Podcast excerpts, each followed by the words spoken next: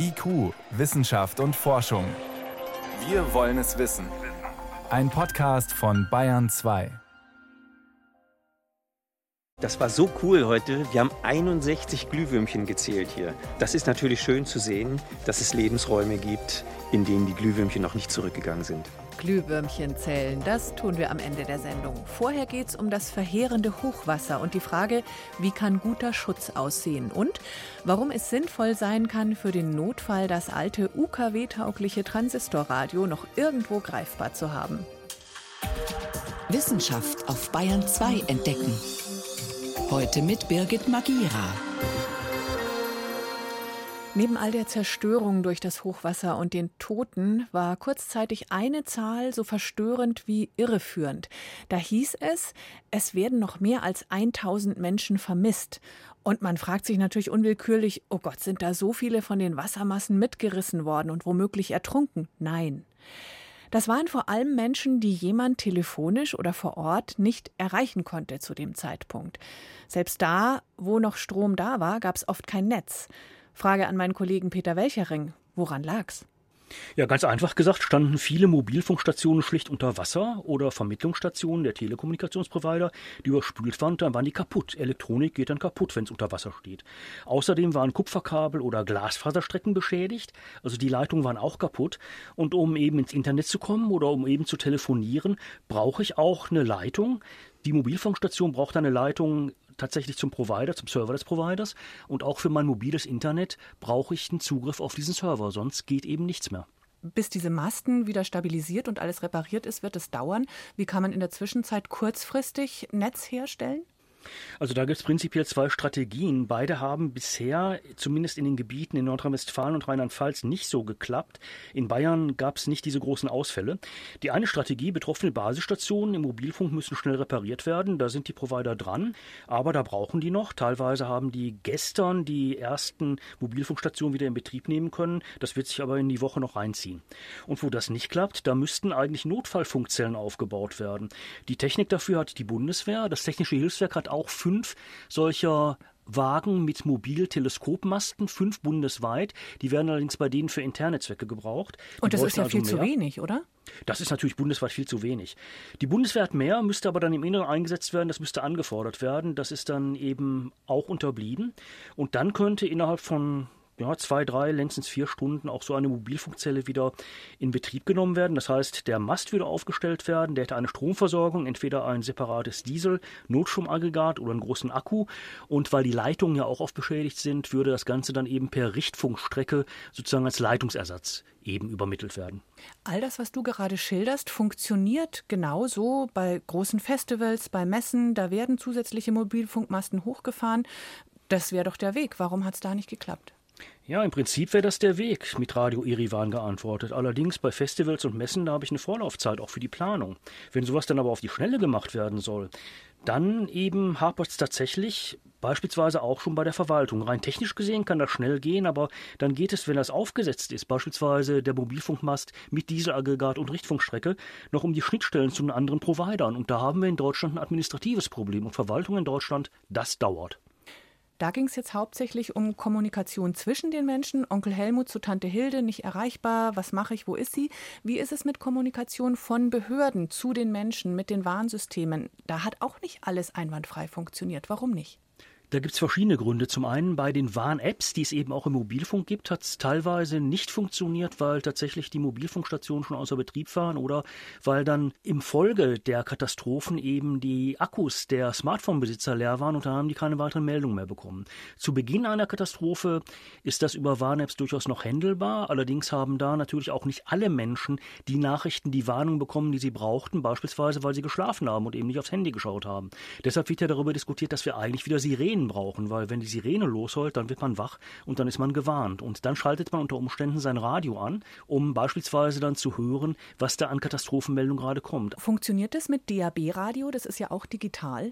Da braucht man noch das gute alte U K W. Mit D A B funktioniert es nur, wenn ich auch die Stromversorgung sicherstellen kann. Das ist in solchen Katastrophengebieten ein bisschen schwierig. Genauso wie die Stromversorgung auch für die Smartphones schwierig war. Aber mit U K W funktioniert es und deshalb haben ja auch einige Länder nach wie vor noch immer auf U K W gesetzt und sagen, diese Frequenz wollen wir erhalten, weil das ist eine ganz wichtige Warnfrequenz. Also diese Frequenz zur Not vorhalten und die Leute sollen zu Hause ihre alten Kofferradios mit frischen Batterien bereithalten. Ist es so? Ja, der Batteriebetrieb ist dabei ganz wichtig. Und das Zweite, was dann eben bei den Smartphones passiert, wenn da der Akku leer ist, kann er unter Umständen nicht wieder aufgeladen werden, weil eben auch im betroffenen Katastrophengebiet schlicht der Strom abgestellt wurde. Und da haben ja am Sonntag ein privates Unternehmen, das heißt mehrere private Unternehmen sogar, eine ganz pfiffige Idee gehabt. Die sind nach Rheinland-Pfalz und N R W gefahren und hatten mehrere Lastkraftwagen mit Powerbanks dabei. Die Powerbanks waren alle aufgeladen und das haben die da an die Leute verteilt. Also so Ersatzakkus? Das sind ja quasi so kleine Ladestellen, mit denen ich dann den, den Akku selbst wieder laden kann. Vieles klingt so, als wäre früher alles besser gewesen und manche fordern jetzt vielleicht, lass uns doch zurückkehren zu terrestrisch, zu U K W, weil digital ist einfach zu fragil, das funktioniert nicht im Katastrophenfall. Ist es so? Nur bedingt. Bei den Sirenen, denke ich, sollten wir tatsächlich wieder auf Sirenen zurückgehen, weil Sirenen als Warnungen sind eine ganz, ganz gute Einrichtung. Bei den anderen Dingen müssen wir einfach sehen, wir haben im Katastrophenschutz die analogen Geräte abgeschafft, durch digitale Geräte ersetzt, sind aber, was die Organisationsformen anging, im Analogen stecken geblieben und da müssen wir ran. Das heißt, wir müssen dafür sorgen, dass beispielsweise beim Ausfall von solchen Mobilfunkstationen innerhalb von zwei, drei, vier Stunden tatsächlich so eine mobile Funkstation aufkommt. aufgebaut wird, eingerichtet wird, ihre Richtfunkstrecke aufbaut zur nächsten Mobilfunkstation und damit das Netz wieder vermascht wird. Da brauchen wir aber Planung, da brauchen wir zusätzliches Gerät und das ist bisher in den Katastrophenschutzplanungen einfach nicht genügend bedacht worden. Wir haben jetzt gesprochen über Kommunikation zwischen den Menschen, die besser funktionieren muss, Behörden zu Menschen, zur Bevölkerung. Wie ist es mit den Rettungskräften? Können die einwandfrei miteinander sprechen? Da gab es, glaube ich, auch Probleme. Da wird der sogenannte digitale Behördenfunk eingesetzt, also das sogenannte B O S, Behörden und Organisationen mit Sicherheits- oder Sicherungsaufgaben. Das funktioniert mit digitalem Bündelfunk technisch sehr gut. Es gibt zwei oder gab zwei Probleme.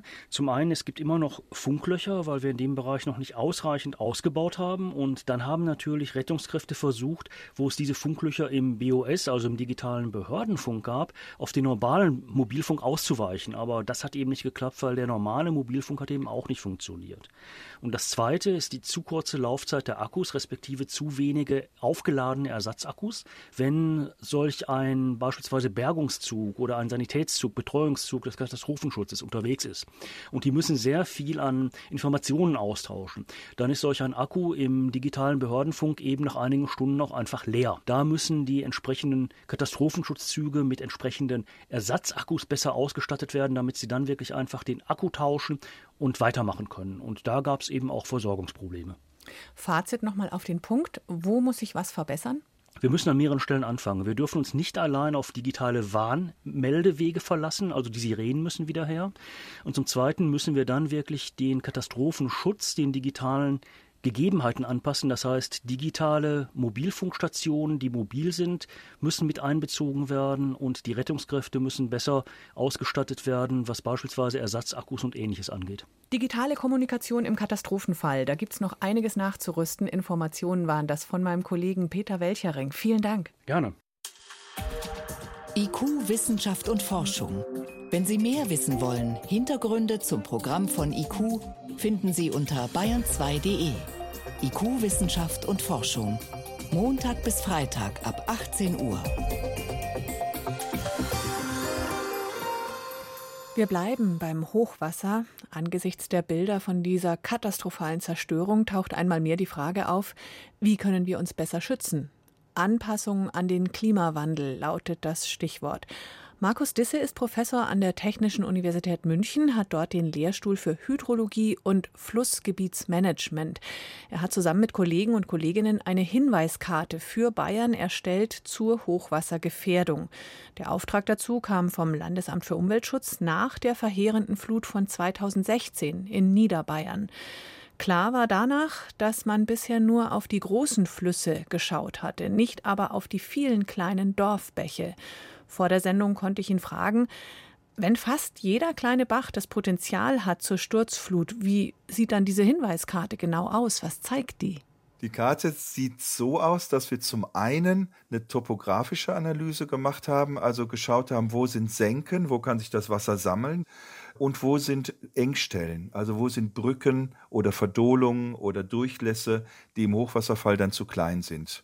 gar kein Vorwurf an die, ja vielleicht schon, manchmal kann man lieber eine Brücke bauen als einen Durchlass, das hat man in Simbach ja auch gesehen, aber dazu hinzuweisen, welche Ortschaften haben eben auch diese Engstellen, wo Verklausung stattfinden kann. Und der Niederschlag kann überall stark fallen, aber die Topografie, also die Hanglage oder kommt es von den Bergen, das hat natürlich eine Einwirkung auf die Gefahr, auf die resultierende Hochwasserwelle. Und das haben wir dann als zweites analysiert. Einmal diese Engstellen und die Senken und dann anderen die Einflussfaktoren, eine Sturzflut begünstigen. Ein Teil Ihrer Arbeit basiert auf künstlicher Intelligenz. Da werden Prognosen oder Wahrscheinlichkeiten von Ereignissen im Computer modelliert, heißt es immer. Ja, genau. Wir haben also eine Hinweiskarte für Sturzfluten und Oberflächenabfluss erstellt.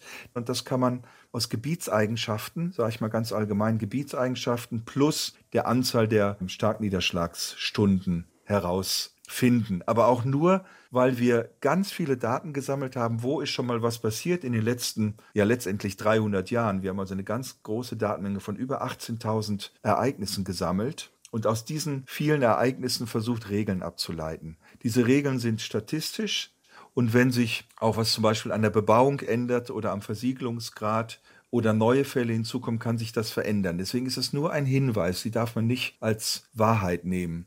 Für die genauen Berechnungen müssen wir Szenarien machen, dass wir also Niederschlagsszenarien annehmen und damit mit hydraulischen Modellen und hydrologischen Modellen genau die Fließwege abbilden, die Fließgeschwindigkeiten abbilden und die Wassertiefen.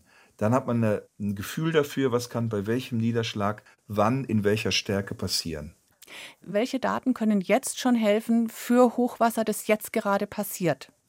Grundsätzlich kann jede Gemeinde betroffen sein, das ist klar, aber wir sollten vielleicht zu den Gemeinden gehen, wo die Hinweiskarte den größten Hinweis gibt, dass da was passieren kann und für diese Gemeinden dann eine hydrologisch-hydraulische Analyse machen, dass wir für verschiedene Hochwasserfälle, sagen wir mal hundert Millimeter in einer Stunde, kann ein Ereignis sein. Was passiert in hundert Millimeter in einer Stunde? Was passiert für diese Gemeinde? Das genau nachrechnen, dann wissen wir Bescheid, wie hoch die Wasserstände dann wären, wo auch die Hotspots der Gefährdung liegen. Ist ein Krankenhaus betroffen? Ist die Feuerwehr vielleicht sogar betroffen? Sind Rettungswege zu, die man nicht mehr passieren kann? Und mit dieser Karte kann man dann im Katastrophenfall arbeiten. Und das wäre eine ganz wichtige Informationsgrundlage, auch für die Bürger. Mhm. Mit dieser Hilfe hätte man natürlich eine gute Grundlage an der Hand, zu reagieren, wenn dann Szenario A, B oder C eintrifft im akuten Fall. Immer wieder heißt es auch, früher hatten Flüsse und auch kleinere Bäche vielleicht mehr Platz. Da wurde hingebaut, mhm. wo eigentlich traditionelles Überschwemmungsgebiet ist. Müsste man im Zweifelsfall auch Siedlungsgebiet wieder aufgeben? Oder wie kann man wirklich tiefgelegene mhm. Gebiete, wo jetzt Häuser stehen, noch sicherer machen? Im Zweifelsfall Häuser aufgeben, die wirklich absolut gefährdet sind, die immer wieder überschwemmt werden. Ja, wäre ich dafür. Hm. Natürlich muss man die Bürger entschädigen und ihnen Baugrund und etwas Neues wieder anbieten. Es stimmt schon, dass wir die Flüsse eingeengt haben, gerade dann im städtischen Raum auch. So kann man die Häuser selbst schützen. Ja, gegen eindringendes Wasser schon. Man kann die Türen abdichten, die Fenster abdichten, wasserdichte Keller bauen. Das geht alles, aber für reißende Fluten, Sie haben ja die Zerstörungskräfte gesehen, also da ähm, sollte kein Haus stehen, wo also die Fließkräfte so hoch werden können, dass das Haus weggespült werden kann, weggerissen werden kann. Es gibt auch Leute oder Anwohner, die häufiger überschwemmt werden. Das ist zum Beispiel im Mittelrheintal oder an der Mosel der Fall. Die haben sich so adaptiert, dass unten niemand wohnt, dass unten dann nur Garage oder wenig werthaltiges Material liegt und man wohnt im ersten Stock. Solche Anpassungsmaßnahmen gibt es auch. Anpassung an den Klimawandel, sieht die dann so aus, dass wir uns daran gewöhnen, dass wir auch in Gebieten leben, die einfach regelmäßig überschwemmt werden? Und wie Sie sagen, dann habe ich eben unten nur die Garage und gewöhne mich daran, dass ich einmal im Jahr den Schlamm rausräume? Diese Sache ist sicherlich bei Flusshochwassern üblich. Bei diesen Sturzfluten, das ist so heterogen, da kann man mit Jährlichkeiten relativ schwer hantieren. Man kann nicht sagen, okay, alle x Jahre kommt mir diese Sturzflut runter.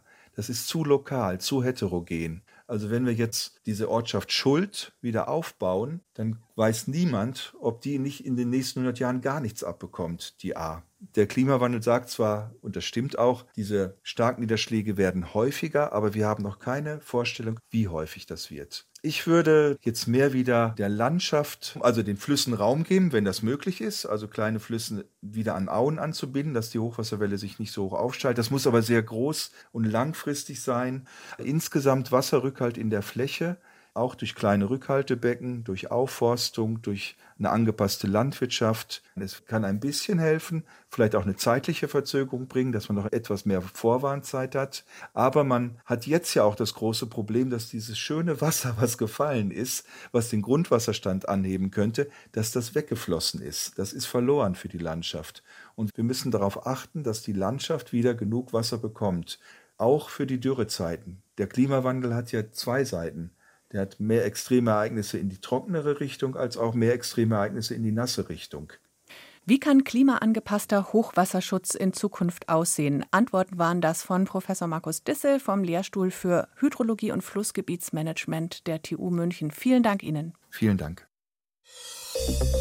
Bayern zwei. Wissenschaft schnell erzählt. Die macht heute Susi Weichselbaumer und wir beginnen mit der Frage, wie funktioniert erfolgreiches Netzwerken und zwar unter Hyänen? Es geht um Tüpfelhyänen in der Savanne in Kenia. Die haben eine ganz strenge Hierarchie. Eine Clique Weibchen führt den Clan an. Diese Weibchen dürfen sich nach der Jagd zum Beispiel als erste den Bauch vollschlagen. Forscher haben jetzt herausgefunden, die Chefinnen geben ihre Führungsposition an ihre Töchter weiter. Mhm. Die zeigen denen also von klein auf, wie geht man mit untergebenen Clanmitgliedern um, wie zeigt man, wer man ist und wie netzwerkt man. Die oberen Schichten, die bleiben nämlich unter sich. Die Mütter halten als Clique zusammen und genauso dann auch die Töchter. Die unteren Schichten bringen ihren Töchtern ein unterwürfiges Verhalten bei und nur ganz wenige junge Hyänenweibchen, die versuchen den sozialen Aufstieg, quasi Revolution, indem sie sich kräftige Freundinnen suchen. In der nächsten Meldung geht es um Nachwuchs, wobei genau genommen erstmal nur um die Eizelle. Forscher aus Houston haben erstmals Eizellen und Embryos live beobachtet bei ihrer Reise durch den Eileiter. Bei Mäusen haben die das gemacht, neue bildgebende Verfahren haben es ermöglicht. Bislang dachte die Wissenschaft ja, dass sich das Ei im Eileiter geradlinig vorwärts bewegt. Und was ist auf diesen Bildern zu sehen? Es gibt da verschiedene Abschnitte im Eileiter, sieht man. In dem einen wird das Ei vorangespült, im anderen kreist es, wohl um da nicht irgendwie an der Wand festzukleben. Außerdem gibt es Tore, also genaue Muskeln, die sich zusammenziehen und das Ei aufhalten oder rasch weiterlassen, je nachdem wohl, wie schnell die Spermien da schon im Anmarsch sind. Ganz genau wissen das die Forscher noch nicht. Eine Überlegung dabei ist, dass Fortpflanzungsprobleme bei Menschen vielleicht auch daraus resultieren könnten, dass einer dieser vielen Mechanismen nicht richtig funktioniert. Mhm. Zum Schluss noch ein Blick hinaus in den Weltraum. Und da gibt es Neuigkeiten aus den schwarzen Löchern. Genau, und zwar von der Verbundgruppe Event Horizon. Das sind Radioteleskope auf der ganzen Welt, die gemeinsam die Aufgabe haben, schwarze Löcher auszuforschen. Und die haben jetzt ein neues schwarzes Loch aufgenommen in Centaurus A. Das ist die aktive Galaxie, die der Erde am nächsten ist. Das heißt, wie weit ist die weg? Ungefähr so dreizehn Millionen Lichtjahre, also schon ein gutes Stück. Schwarze Löcher kann man ja eigentlich nicht sehen, aber sie sind von leuchtenden Gasen umgeben. Zudem strömen zu Jets heraus, also hochenergetisches Plasma. Also findet man die, wie das jetzt gemessene. Dessen Jet erscheint auf den Messbildern von Event Horizon als zwei hohle Kegel, leuchtend rot mit so einem grellen gelben Zentrum mhm. drin. Und mit fünfundfünfzig Millionen Sonnenmassen liegt es zwischen dem gigantischen schwarzen Loch in der Galaxie M siebenundachtzig und dem leichteren in der Milchstraße mit einundvierzig Komma eins Millionen Sonnenmassen. Nicht vorstellbar. Gigantisch. Die Forscher haben jetzt die Eigenschaften der Jets verglichen und vermuten, dass schwarze Löcher sich wohl ganz ähnlich verhalten, unabhängig davon, wie schwer oder wie leicht sie sind. Und jetzt wollen die Forscher herausfinden, wie wird denn da jeweils ganz genau Materie angesaugt? Was passiert damit und was wird da wann wieder ausgespuckt? Vielen Dank, Susi Weichselbaumer, für die Kurzmeldungen aus der Wissenschaft. Gerne.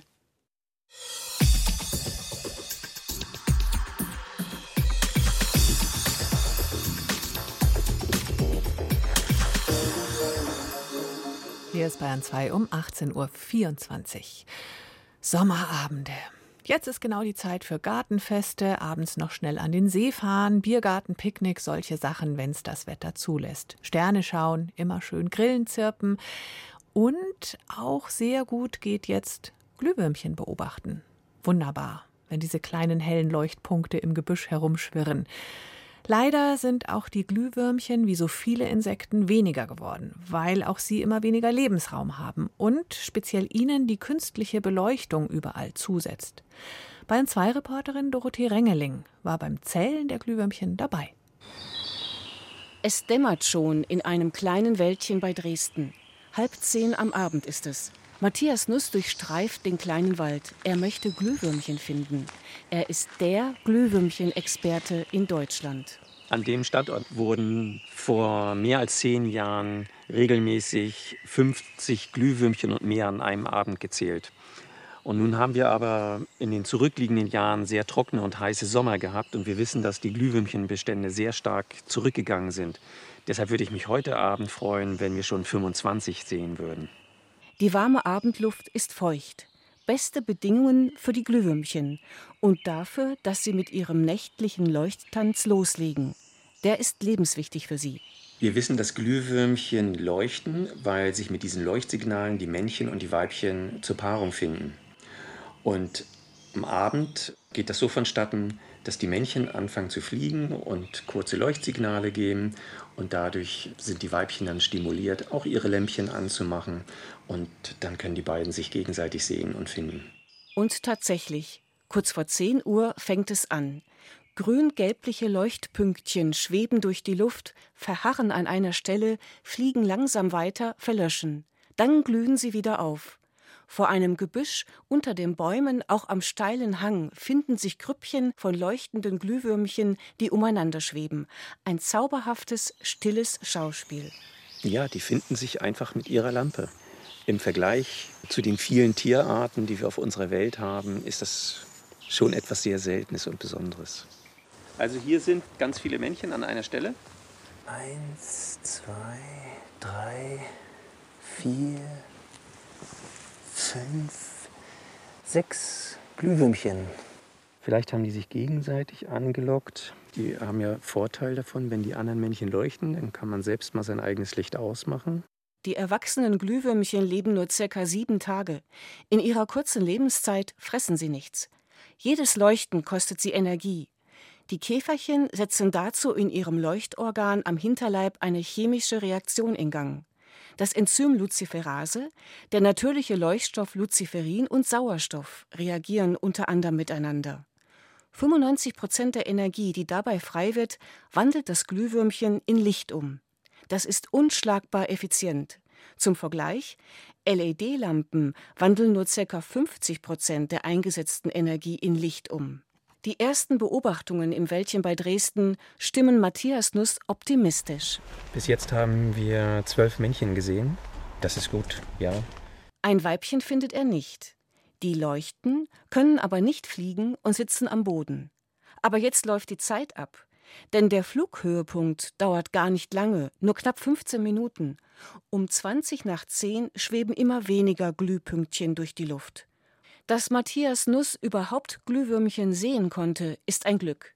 Denn der Klimawandel macht ihnen zu schaffen. Wir haben hier in der Nähe eine Stelle, da haben wir seinerzeit über dreißigtausend Individuen an einem Abend zählen können. Und zehn Jahre später waren es noch fünfunddreißig. Damit es ihnen gut geht, brauchen sie feuchte Lebensräume mit Gräsern und Kräutern. Von diesen Pflanzen ernähren sich Schnecken, die Lieblingsspeise der Glühwürmchenlarven, die fast drei Jahre brauchen, bis aus ihnen Käfer werden. Als Matthias Nuss gerade gehen will, entdeckt er dann doch noch ein glühendes Weibchen am Boden. Mit seinem schmalen Leuchtband am Hinterleib und mehreren grün-gelben Pünktchen leuchtet es im Gras. Das Fazit der Nacht? Das war so cool heute. Wir haben einundsechzig Glühwürmchen gezählt hier. Also hier an diesem Standort ist es genauso wie vor über zehn Jahren. Das ist natürlich schön zu sehen, dass es Lebensräume gibt, in denen die Glühwürmchen noch nicht zurückgegangen sind. Mit diesen guten Nachrichten geht I Q Wissenschaft und Forschung zu Ende. Am Mikrofon war Birgit Magira. Die beste Zeit zur Glühwürmchenbeobachtung ist übrigens zwischen zweiundzwanzig Uhr und Mitternacht. Und wenn Sie keine sehen, man findet auch welche in der B R Mediathek in der Sendung Gut zu wissen. Da geht es auch um diese Leuchtinsekten.